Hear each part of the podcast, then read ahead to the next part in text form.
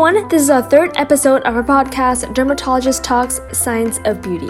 I'm Chelsea, and today, together with accredited dermatologist Dr. Teo Wan Lin, we're going to round out our series on the post pandemic beauty, skincare, and dermatology industry by discussing at home facial devices, especially relevant now that we're at home more.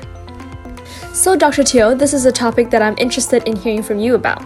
So I know that over the past few years, technology and skincare have collided more than ever, with so many high-tech technologies and tools that used to only be found in a dermatologist clinic but are now available for at-home use.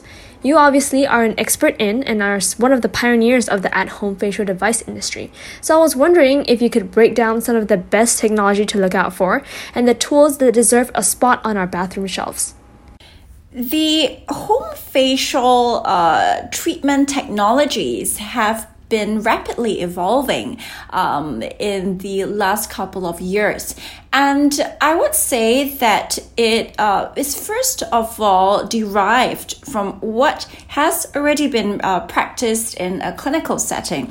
Now, um, in the field of dermatology, uh, there are some technologies which uh, I, I saw was imminently transferable to a home device.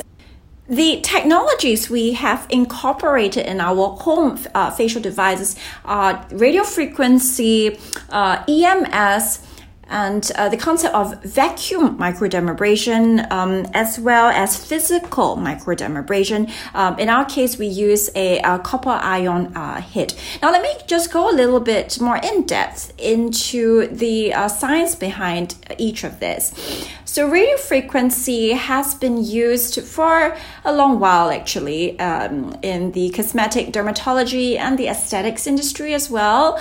Um, you do not need to, um, you know, even hold a medical license in order to operate a radio frequency device.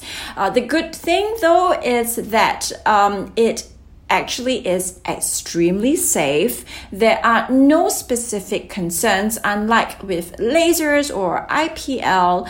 Um, but the, the issue here also is to recognize the um, the layers, right, that uh, radio frequency targets and, and how it plays uh, a role in um, anti aging.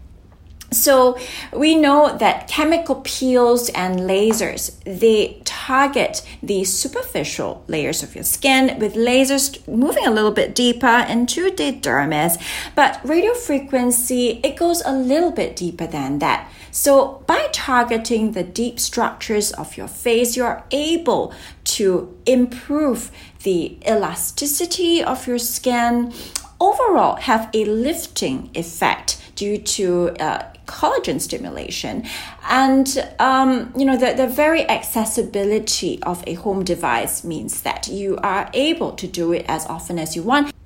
For electrical muscle stimulation, um, or EMS as it is short form um, is commonly referred to as, uh, what happens is that we are using a, an electric current to give your face a, a little bit of a, a, physical workout. Now, this stimulation of muscle contractility is a little bit akin to do you doing, um, you know, high intensity interval sort of exercises for your body, and overall, it's been proven to um, stimulate the growth of fibroblasts and its function in um, producing collagen.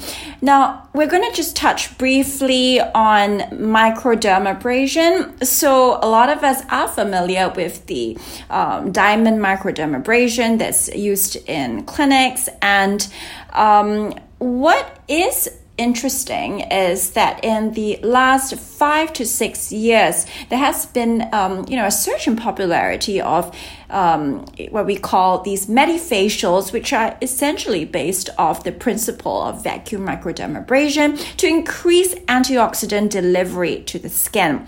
So, um, you know, you have your HydraFacial, we have the Korean um, types of medifacials. These are all very similar in terms of uh, what it's doing to increase the absorption of the cosmeceuticals to skin. Now, the two things that are relevant here would be the uh, ability to replicate this vacuum effect with a handheld device And the second would be um, the quality of the solutions that are being delivered. So, you know, you've seen a lot of these vacuum, um, oh, sorry, blackhead um, vacuum devices that, that suck out your blackheads, etc. Now, that's not what we're talking about. And, you know, if, if you want to talk a little bit about that, just know that it's rather futile. Um, anybody who's ever used these devices know that once that you, once you have, um, you know, physically removed the blackheads, either with the vacuum device or with a pore strip, it reaccumulates again and your blackheads actually never go away. So um, that's certainly not the way to treat it. But vacuum microdermabrasion does have a function when it's used together with cosmeceutical solution. So these devices should deliver much less suction than um, traditional vacuums, which can cause a lot of trauma, irritation to skin just enough to stimulate the growth of your uh, fibroblasts um, and also to enable the uh, absorption of cosmeceuticals. So, uh, antioxidants that we use are uh, botanicals, right? So, you have the, the very popular Portulaca oleracea extract, or is also known as purslane, Centella asiatica. It's uh, well evidenced for uh, its anti-inflammatory um, as well as the um, you know ability to to heal uh, scars, and um, you also have a bunch of the moisturizing ingredients that we know we've all become very familiar with. You have uh, hyaluronic acid, which really is is the uh, colloquial term for sodium hyaluronate. Um, there are the different types uh, of uh, the hyaluronic acid molecule. So the, the multi-molecular weighted uh, sort of formulations are the ones that will be absorbed better by skin. Now, I, am just going to touch on the um, other type of dermabrasion, which is a physical microdermabrasion process. Um, so the diamond microdermabrasion tip is obviously too harsh um, and impractical to use in a, a, home setting, and it's certainly not what I recommend. Um, but we actually use a much less abrasive copper related structure. And um, you know you may have heard about copper in my um, other uh, materials uh, in my other research uh, done on our biomaterials um, and it's really because copper itself has been proven in both in vivo and in vitro studies meaning both in, uh, in the uh, clinical setting as well as uh, in um, laboratory tests to have potent effects on stimulating the anti-aging molecules that um, you know increase collagen production.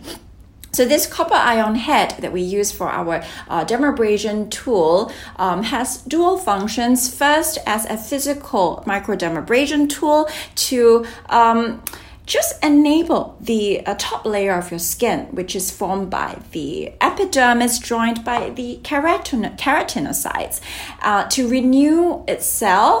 Um, this is something that contributes directly to, um, you know, skin radiance, for example, and is why you find that for a slightly older person, their skin is less radiant than for a younger person in the absence of cosmetic interventions.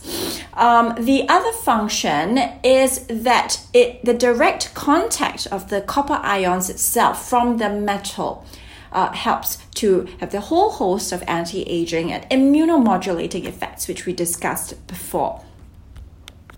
Well, thank you for that, Dr. Teo. It's a little bit crazy to see how far we've come in terms of technology and skincare. So that about sums up our episode. Thank you guys for tuning in, and we'll see you guys on the next episode.